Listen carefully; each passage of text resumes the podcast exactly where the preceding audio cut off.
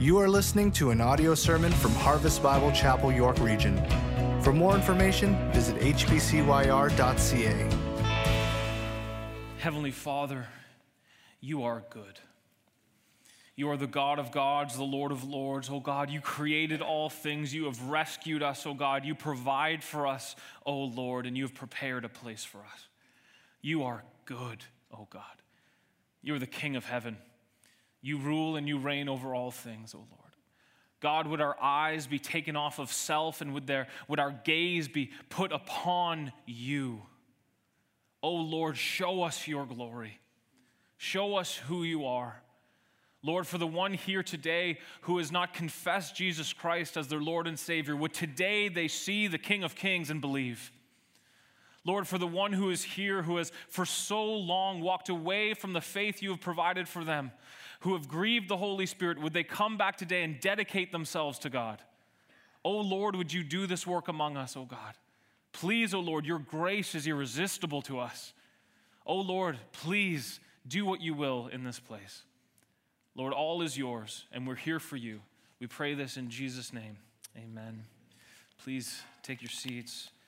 I'm so glad to be with you this morning. My name is Daniel Meyer. I serve on staff here as the director of family ministries. It's a joy to be able to go through God's word with you this morning. We're in Psalm 136. So please open up your Bibles, grab a Bible, and turn to Psalm 136. And we're going to go through this psalm line by line, and we're going to explain what this psalm meant to Israel and what it means to us today. This psalm has some incredibly amazing truth in it, mainly um, there's a little repetition in it, but the steadfast love of the Lord endures forever. And we're going to look at that, but I don't want to just look at what this psalm says. I want to also look at how this psalm is used. This psalm has a pretty cool history in Israel. It was sung out loud by the entire congregation of Israel on two occasions that we know of, at least.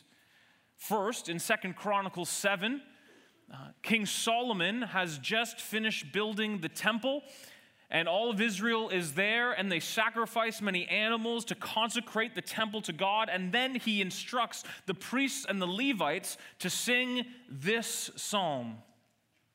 And they all do together. If you know the history of Israel a little bit, you'll know that after Solomon, there was more kings and more kings, and they did what was evil in the sight of the Lord. And eventually, the Lord got fed up with their unfaithfulness and sent the Babylonians in. And the great kingdom of Babylon with um, Nebuchadnezzar came in and sacked the city of Jerusalem, took the Israelites um, as uh, uh, slaves over to Babylon, and destroyed the temple. And the temple was in ruins. Many years later, men like Nehemiah and Ezra and others came back to Jerusalem. They rebuilt the wall, they rebuilt the temple. And in Ezra 3, once the temple is ready, they dedicate the temple to God and they sing this psalm. It's a psalm of dedication. In the psalm, there's 26 verses, and each of them end with the same phrase For the steadfast love of the Lord endures forever. And when the Bible says something 26 times in the span of 26 verses, we better pay attention. Amen? The psalm of dedication was completely about who God is. There's no therefores in this psalm. There's no moment where it says, okay, this is who God is, therefore Israel do this. It's all about praise and acclamation to the glory of who God is and what he has done. It's fully about who he is and not about who Israel is. They, dis- they dedicated the temple with this psalm. So, for us, what is it to be a dedicated person? What does that mean to dedicate? What does it mean to dedicate ourselves? Well, we use this language often dedication. We might even write it in our resume, right? I'm a very dedicated person right? And we say, I'm dedicated to my work or I'm dedicated to my family. And maybe your future employer will ask you, okay, well, prove to me that you're a dedicated person. What, how, what do you mean by that? And then you'll show your nicely framed certificate that says Employee of the Month, right? And I sold the most uh, product last month or whatever, and I am I'm a dedicated employee. And look at my family; they're so well put together, and they're nice, and they're loving, and they're great. I'm dedicated to my family. I pour into them, and and all of those things are good. Nothing evil or wrong about that. We should be dedicated in that way, but that's not the kind of dedication that is going on here. There's a different kind of dedication See, that dedication really focuses on what I'm doing, that how much I work, how much effort I put into something. That's, that's the dedication we often talk about, but there's another kind of dedication. It's the dedication of the hopeless romantic who stands up on a stage with his guitar and he dedicates a love song to his sweetheart. It's the kind of dedication that a novelist has at the beginning of a book they wrote, and they dedicate the novel to someone who meant a lot to them or taught them a lot. See, it's not about who they are. It's saying, because you are so lovely or because you are so great to me, I've dedicated this whole thing to you. That's the kind of dedication we're talking about here. And that's the kind of dedication the Israelites were doing while singing this psalm. Not looking at their accomplishments or their commitment or their work, but everything was about who God is. They use it to dedicate the temple twice. And we need to dedicate ourselves to God. Not in the sense of I'll work harder, but in the sense of everything I am is yours because of who you are. See, we learn in 1 Corinthians 6:19, Paul, when talking about how we should use our bodies not for sexual immorality, he says this. 1 Corinthians 6:19, do you not know that your body is a temple of the Holy Spirit within you, who you have from God? You are not your own for you were bought with a price, so glorify God in your body. You see, the Israelites had the physical temple where God dwelt, where his manifest presence was, but us, as believers in Jesus Christ, the Holy Spirit has come into us and sealed us, and now we are the temple of the Holy Spirit. And we must dedicate ourselves, our being, everything we are to God, not because of our accomplishments, but because of who he is taking our eyes off of self and setting our gaze upon God. And this is what this psalm is all about. So, what is my song of dedication? What is my song of dedication? So, I've divided the text up into four different sections, and we're going to walk through this psalm verse by verse. The first section is 1 through 9, and our first point is this My song of dedication must give thanks to God for who He is for his steadfast love endures forever. Look at verse 1. It says this Give thanks to the Lord, for he is good, for his steadfast love endures forever. The Lord is good. Some of us just need to hear that this morning. The Lord is good. Through everything, he is good. Through trial and through joy, He is good. He uses everything. He works all things together for good for those who are called according to His purposes. He is good and He deserves our thanks and our worship. Charles Spurgeon put it this way when referring to this verse. I love what he said here. He said, He is beyond all others. Sorry, he is good beyond all others. Indeed, he alone is good in the highest sense. He is the source of good, the good of all good, the sustainer of good, the perfecter of good, and the rewarder of good. Everything that is good gets its goodness from the good one. He is goodness. He is good. Nothing is good apart from Him making it good. We depend on the goodness of the Lord every day. And His goodness is so entwined with his steadfast love that endures forever. And so we pray for it, we sing about it, and we should forever remember this that the Lord is good. We can't forget that fact. The Lord is good. In verse 2, he goes on, he says, Give thanks to the God of gods. Do you know this? There is no one like our God. He is the God of gods. All other gods are an open shame to his majesty. In fact, there are no other gods, and all other gods are just made up figments of our imaginations or demons pretending to be God, but they're all false gods, and none of them, even in their made up attributes, come close to the beauty and the divinity and the trueness and the goodness of who our God is. He is the God of gods, He is over all things. This is the God we worship. And his love endures forever. Verse 3 continues and says, Give thanks to the Lord of Lords. See, there are many lords in the world, many lords of the manor, all right? Many people who own a little bit of land or own their home or own large swaths of land, but there is only one Lord of Lords. And everything is His.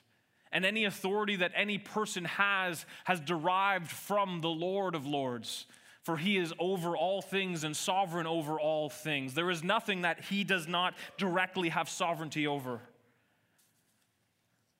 And he is the ultimate authority, and he is loving. Imagine a God who has all the authority and no love. What a terrible existence we would have. But our God has a love that endures forever. It's who he is. He is the Lord of Lords. When speaking of his perfect lordship, again, Spurgeon says this He protects the helpless, he provides for the needy, and pardons the guilty. His lordship is perfect. He is the Lord of lords, he owns everything. There's never a moment that he is not ruling over all. We see all of these things that he is good, he's the God of gods, he's the Lord of lords, and then we see that he is the creator of all things. That's who he is. In verses 4 and 6, I've put them together here. It says this to him alone who does great wonders, to him who by understanding made the heavens, to him who spread out the earth above the waters, for his steadfast love endures forever. The Lord is creator of all things. Sometimes we need to just take a step back and really think about who our God is. That everything in heaven and on earth was created by his hands. Wow, how great he is. He created the heavens, He created the atmosphere that we have. What a, what a wonderful idea. It says, by understanding, He created the heavens. By understanding, He knew that we needed breath to live and that every breath we take should then be exhausted out in praise and worship to our Savior. What a great King we serve and what great understanding He has. Verses 7 to 9 put together say this To him who made the great lights, the sun to rule over the day, and the moon and stars to rule over the night did you know this? That, that God considered every single hour of our day? He didn't leave one hour unattended to. That the sun rules over the day and the moon and the stars over the night. Not one moment goes by without God's light that He created to rule over us. We know that without the sun, there'd be no seasons, there'd be no light, there would be no life, nothing on earth. We know that the moon is a natural calendar keeper for us and also controls the tides in our ocean. We can't even begin to understand, even with all of our telescopes and all of our scientific understanding and all of our everything, we can't even begin to understand the effect that the stars have in our existence. And even in our galaxy, galaxy, the millions of stars and the, the gravitational pulls that keep everything together, and then the galaxies from galaxies and billions of them together.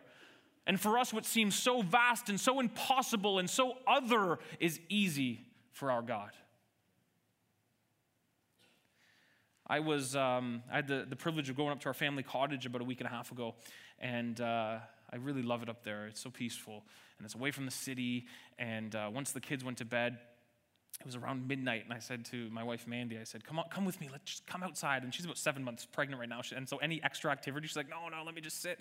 But uh, I finally dragged her outside, and I said, "There's no bugs. Please, please come out." And the sun was down. It was midnight, and that night the moon was actually out of the horizon as well.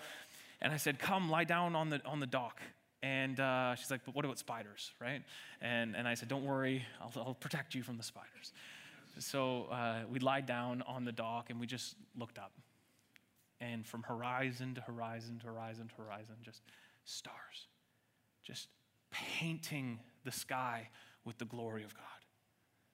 Wonderful. Wonderful. Here, here in the city, you know, at nighttime, sometimes we can see like the Big Dipper and we're like, oh, that's, you know, whatever. I, I can see it. Up there, it's like, where's the Big Dipper? There's so many stars. You can't even make it out. It's amazing. And we're lying there and just thinking, wow, our God is great. And then all of a sudden, there's this little dot that's coming across the sky. And you're like, is that a star? Wait, no, no, it's moving. It's moving. It's moving pretty fast. And you're like, oh, that's a satellite, right? It's probably connecting all our phones together. And, uh, and you're like, wow, it looks just like a star. And then, and then you realize, I looked this up, the, the, the satellite's about 400 kilometers away from us. The nearest star, other than the sun, to our planet, get this, 36 quadrillion kilometers away from us. That's, that's a 36 with 12 zeros after it. And in the comparison of the universe, I have to take what man has made and shove it right up next to my eye to see what God has made so, so far away for them to look the same size. This is who our God is. And He knows each star by name. Did you know this? That Jesus is the light? That all of the creation, the sun, the moon, and the stars, all of them were created for us, but yet are pointing to that Jesus is actually the light that enlightens our hearts, that shows us the way forward. And one day, when we are in heaven with Him, if you believe in Jesus Christ, one day when we are in heaven with Him, there will be no sun because He will be our light. We learn that in Revelation 21 23.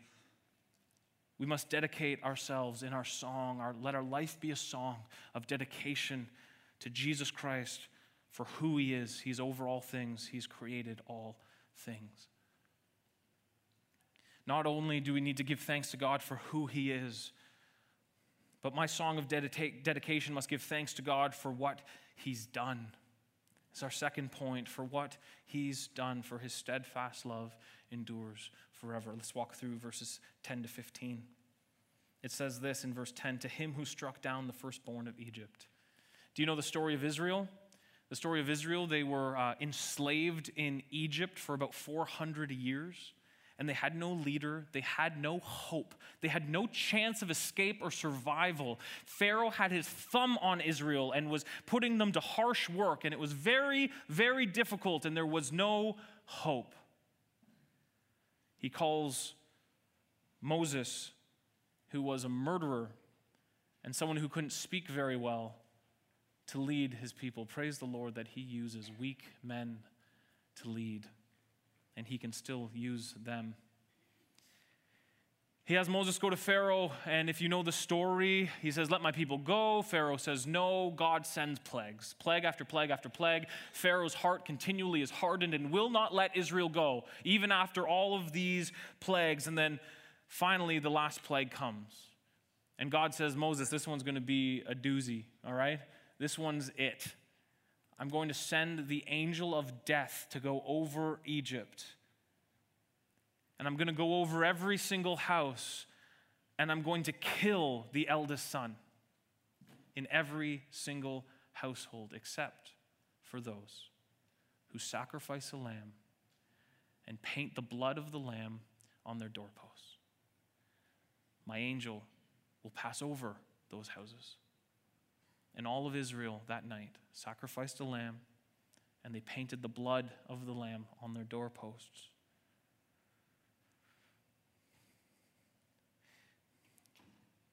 The Lord struck down the firstborn of the Egyptians to save Israel. And he struck down his own son, Jesus Christ, to save us. God's sacrifice is his own blood to save us. Jesus becomes the sacrificial lamb whose blood washes over us and God's wrath passes over us. We can see clearly the enduring love that He has for us, the steadfast love as we look to the sacrifice that Jesus Christ made on the cross for our sins, the price for our salvation. This is what He has done. Verses 11 and 12 continue, and it says, And brought Israel out from among them with a strong hand and outstretched arm. God brings out Israel from slavery in Egypt. They were enslaved, but with his strong hand, his outstretched arm, he brings them out of Egypt. And just as he brought the Egyptians out of slavery in Egypt, he brings us out of slavery to sin. He has saved us if we believe. Ephesians 2 1 to 5 sums up this concept quite well. It says, And you were once dead in the trespasses and sins in which you once walked. We were by nature, it says, children of wrath, like the rest of mankind. We were enslaved to sins. That was who we are. It's who our parents were. It's who our children were going to be. We were enslaved to sins, children of wrath, like the rest of mankind. That's all we knew. It's all we had. No hope, no future. But God, being rich in mercy, because of the great love with which he loved us, even when we were dead in our trespasses, made us alive together with Christ by grace, you have been saved. And just as he saves Israel out of slavery, he saves us out of slavery. And now we are children of the living God. In verse 13, he continues and says, To him who divided the Red Sea in two so you know the story, right? Israel comes out of Egypt, uh, led by Moses, and, and they start their way over to the promised land, I guess. They're, they're, they're making that way, and they hit the Red Sea. They're like, okay, well, which way do we go? Which way do we go? It's a big sea, you can't cross it. Okay, so which way do we go? We have this whole nation here. And at that moment, Pharaoh changed his mind and said, no, no, no, what have I done? Let's go after them. Let's enslave them again. And so Pharaoh grabs his army and they charge after the Israelites. And so on one side you have the Red Sea, and on the other side you have Pharaoh and his army, and Israel were between a rock and a hard place, quite literally. So what did God do? He made the impossible situation possible. He split the Red Sea. He divided the waters of the Red Sea so that Israel could walk through to salvation. Do you remember that story in uh, Matthew 8? Remember that story? Uh, Jesus and his disciples, they decide to go for a leisurely boat ride, and they're out on uh, the sea, and um, Jesus is like, I'm going to take a nap. So he, he falls asleep, meaning naps are good, right? And then, um, amen. And then, and then, uh, and then this big storm comes this big storm uh, comes and is shaking the boat, and Jesus is just still, you know, sleeping, no problem. And they think they're going to die because the storm is so bad. And they come and they wake up Jesus, we're going to die. What are you doing sleeping? And, and Jesus gets up and he just rebukes the weather, and the sea calms. And in Matthew 8 27, it says, They marveled and said, What man is this that the wind and seas obey him? I'll tell you what man this is. He's the God man, and he is the God who split the Red Sea. He is the one who led Israel out. In fact, he's the one who made the Red Sea. Jesus is Lord over all. It is He who split the, split the Red Sea, it is He who calms the storm. And just as the Red Sea was divided for safe passage of God's people, Jesus' body was broken for our safe passage to salvation. In 1 Corinthians 11 24, we see that Jesus, during the Last Supper, broke bread and said, This is my body, which is for you.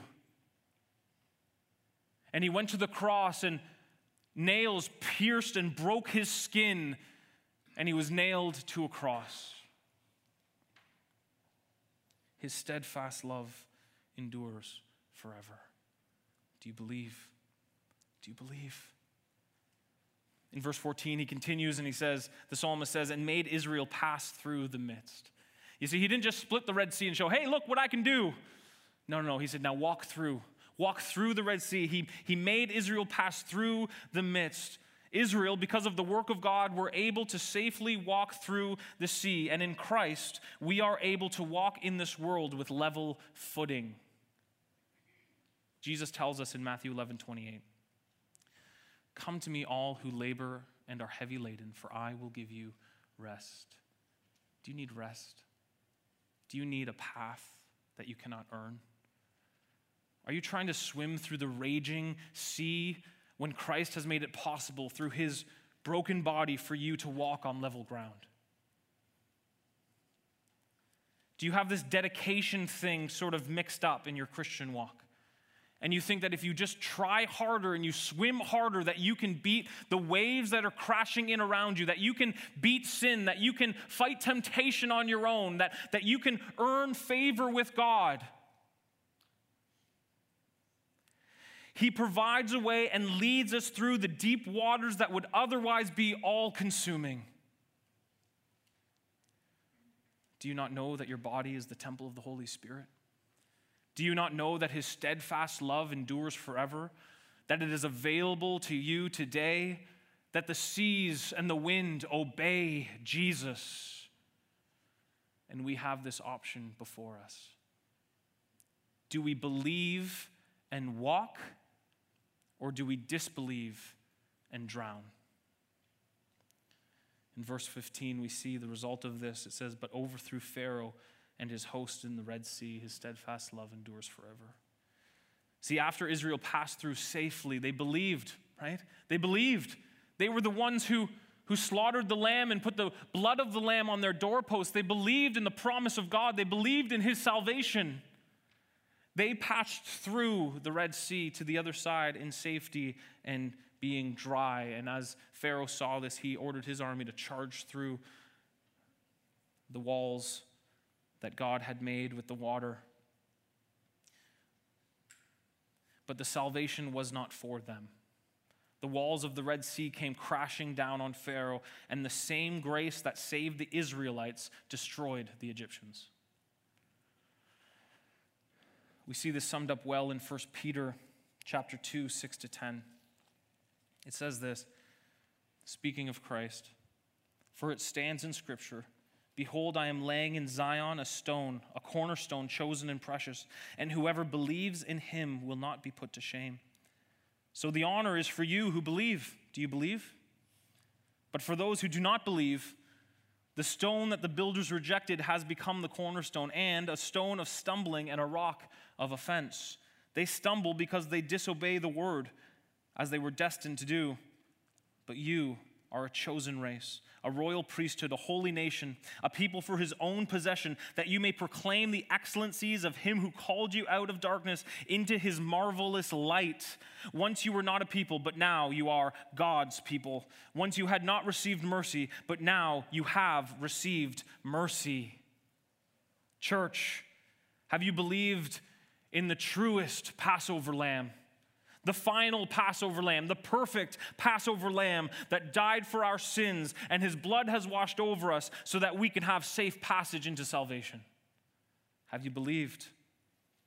Or are you being crushed by the waves? Here's your opportunity believe in Jesus. Believe in Jesus. Has the gospel to you been a light? Is it something you rejoice in? Do you see who your God is and what he has done for you? And does it does it make you glad? Or is it a rock of offense and a stumbling block? Please, I beg of you, turn. Turn, believe in Jesus Christ. Believe in Jesus Christ. His arms are open, his steadfast love endures forever. Trust in him. Our song of dedication believes in Jesus because he has saved us.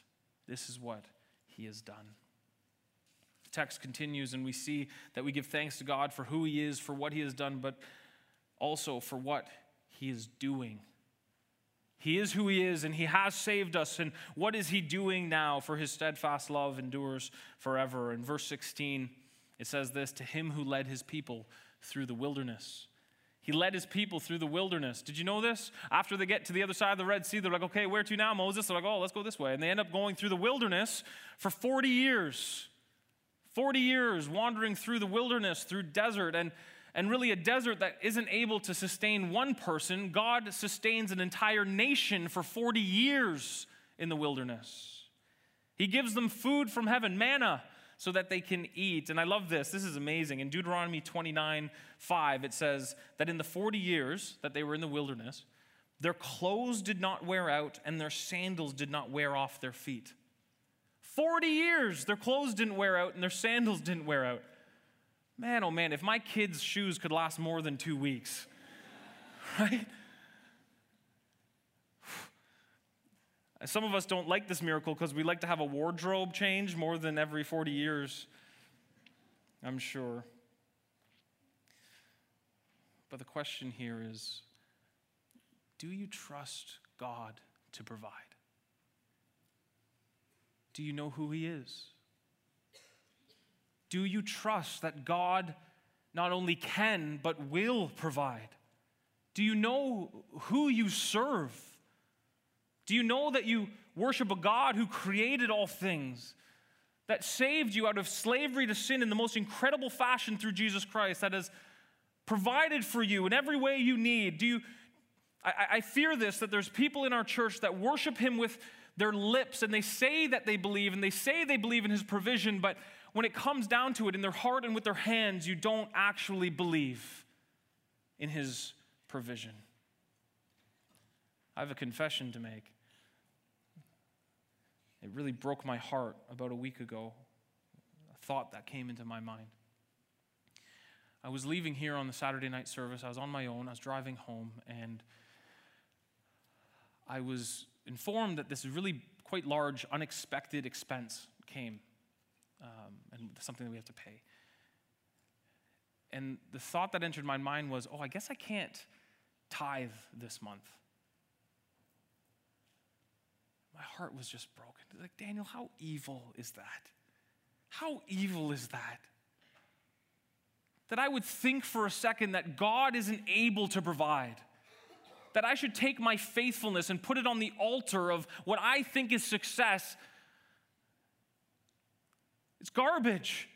It's an evil thought. And, the, and when I came to this part of the passage and preparing for this, I was just brought to tears. Oh Lord, how evil my flesh is. Who will save me from this body of death? See, in my mind, I failed to believe in who God is. I was thinking worldly thoughts, not the thoughts of someone who has been rescued from slavery and sustained by the outstretched arm, the mighty hand of God. The truth is, I would have nothing without Him, and everything I own is His. Do you know that He feeds the sparrow? And He loves us so much more.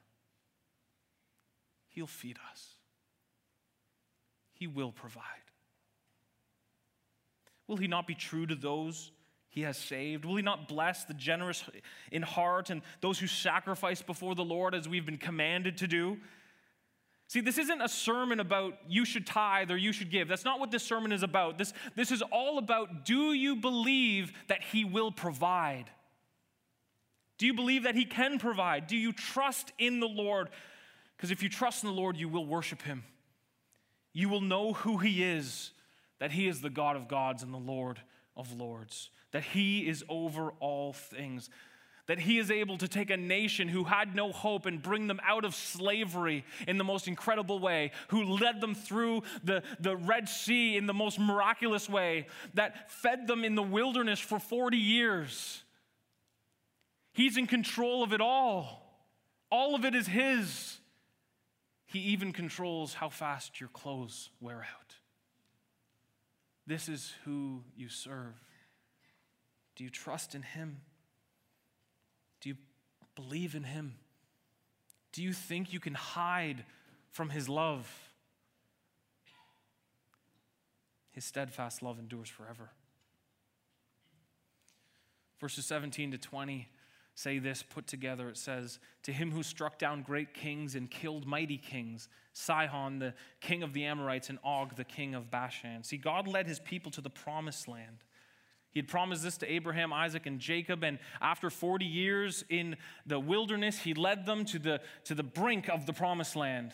There was one problem, though. There were some other people there, and these were great kings. These, these were bad dudes, all right?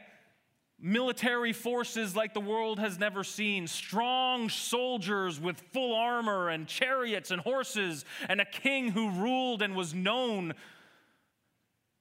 and they were coming, and I mean, this army's coming up against these people that were wandering in the wilderness for 40 years and haven't had a change of clothes. They had no business beating these kings. It's insanity, it's craziness. If you saw this fight, you'd cringe. You'd want to close your eyes and not look. And Israel didn't win these wars, God did. God defeated these kings. And what was impossible for man is extremely possible for God. He defeated their enemies, and God will defeat all our enemies. He gets the victory every single time. we can often look at life and say, hey, why am I treated this way? Why have I been cheated? Why have I been beaten? Why have I been hurt so badly? You know, the Lord sees all of it, and He knows, and He has a plan. It says in Romans 12 19, it says, Beloved, never avenge yourselves, but leave it to the wrath of God. For it is written, Vengeance is mine, I will repay, thus says the Lord. You are on the winning team. His steadfast love endures forever. Our job in the meantime is to love our enemy, to love our neighbor, to showcase the love of God and the beauty of the gospel even to those who persecute us. But in the end, God will get the victory every single time. Our song of dedication must be about what God is doing. We must dedicate ourselves to Jesus because he has led and provided for us and he is winning our battles. This is what our God does for us today. Finally, we see this. We've seen that we give thanks to God for who he is, for what he's done, for what he's doing, and for what he'll do. For what he'll do, for his steadfast love endures forever. Verses 21 and 22 put together say this and gave their land as a heritage, a heritage to Israel, his servant. The Lord prepared a place for Israel and gave it to them. They did not earn this, they didn't win it with their skills in war. The Lord did it. The Lord of all the earth, He's the Lord of lords, remember? He transferred the ownership from the kings to the people of Israel. And He has every sovereign right to do so, for it is all His. This is the land he had promised Abraham and Isaac and Jacob. He is true to his promise. He is never faulting, he is never failing, even against all the odds. A people who had no leader and no hope, saved out of slavery, brought across the Red Sea, provided for in the wilderness, and beat these mighty kings. He is always true to his promise, even against all the odds. There's not a time he will fail, there's not a time when he is faulting. And you know He's preparing something for us? I love this in, in John 14, in, in verse 2. He, he, Jesus is talking. He says, You know, my Father, my Father's got a really, really big house. My Father's got a really big house. And I go there to prepare a room for you. Wow. This house is big enough for anyone who believes. Do you believe? Do you believe? If you believe, Jesus is preparing a place for you. And what was realized for the Israelites will be realized for us for all eternity. He's preparing a place for you. His love endures forever. He will not fail. Dedicate yourself to Jesus because he has prepared a place for you. The last four verses of this psalm really sum up the rest of the psalm, and I'll read them over you. It says this, starting in verse 23. It says, It is He who remembered us in our low estate. Remember, He remembered us as we were hopeless, enslaved to sin like the Israelites. He remembered us, for His steadfast love endures forever, and rescued us from our foes. The enemies were coming after us, and He divided the sea. He is doing great work. His steadfast love endures forever. He who gives food to all flesh, he provided manna for heaven. He will provide for you, and he gives you a heritage forever. And then 26, it says, Give thanks to the God of heaven, for his steadfast love endures forever, summing up the first three verses of who he is. I mentioned at the beginning of the message that this psalm was used twice in Israel's history. Second Chronicles 7 to dedicate the temple, and then Ezra 3 to rededicate the temple. And that now we are, if you're a believer in Jesus Christ, we are the temple of the Holy Spirit. That He dwells in us, He is pleased to dwell with us. Here's my question What is the state of your temple? Where's it at? Where's it at? Are you, are you a brand new believer? Have you maybe even today, for the first time, seen the excellencies of who God is and what He has done for you? And you've believed in your heart that Jesus Christ truly is the Lord and that He has saved you from your sins and that He died on the cross for you and that He, he raised from the dead three days later, that He ascended into heaven, that He is ruling and reigning over all things? Have you just believed? You can pray that prayer now Lord, I believe in you. Save me. And He will. And His Holy Spirit will enter you and seal you, and you will be His forever. Dedicate yourself. Sing a song of dedication to the Lord for who He is, for what He has done, for what He is doing, and for what He will do. Or is your temple lying in ruins, metaphorically? And like the Israelites who needed to repent and rebuild the temple to seek the presence of God, do you need to rededicate yourself today? You've been a Christian for so long, but you've grieved the Holy Spirit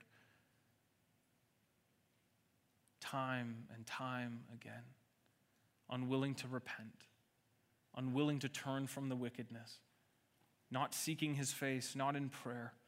You might say, I'm too far gone. I really don't even desire this anymore. My sin is too great.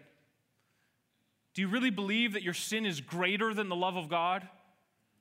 Not even close. There's no one person who is too far. There's no sin that is too great for his love. He will forgive, he will never let you go. I love this in, in 2nd um, Chronicles 7, right after the dedication of the temple in, in chapter 7, right after the dedication of the temple. They have their big parade and they, and, they, and they dedicate the temple, and that night the Lord appears to King Solomon. It says this in Second Chronicles 7, God knowing what will happen, knowing that his people will falter, he makes a promise. And this promise is for you today as well. Second Chronicles 7:11 it says this, thus Solomon finished the house of the Lord and the king's house. All that Solomon had planned to do in his house of the Lord and in his own house he had successfully accomplished. Then the Lord appeared to Solomon in the night and said to him, I have heard your prayer and I have chosen this place for myself as a house of sacrifice. If you believed in Jesus Christ, He has chosen you to dwell. And like Romans 12 says, that we are to be a living sacrifice to God. And verse 13 goes on, it says, When I shut up the heavens so that there is no rain, or command the locusts to devour the land, or send pestilence among my people. He's saying, When I send plagues down because my people have sinned and fallen away from me, when I send plagues to remind them of who I am and what I have done, when I discipline them. Verse 14 if, if, if my people who are called by my name, are you called by the name of the Lord? If my people who are called by my name humble themselves and pray and seek my face and turn from their wicked ways, then I will hear from heaven and I will forgive their sins and heal their land. It's not too late. Humble yourself. Don't let pride get in the way. What sin is keeping you? What sin is keeping your temple in ruins?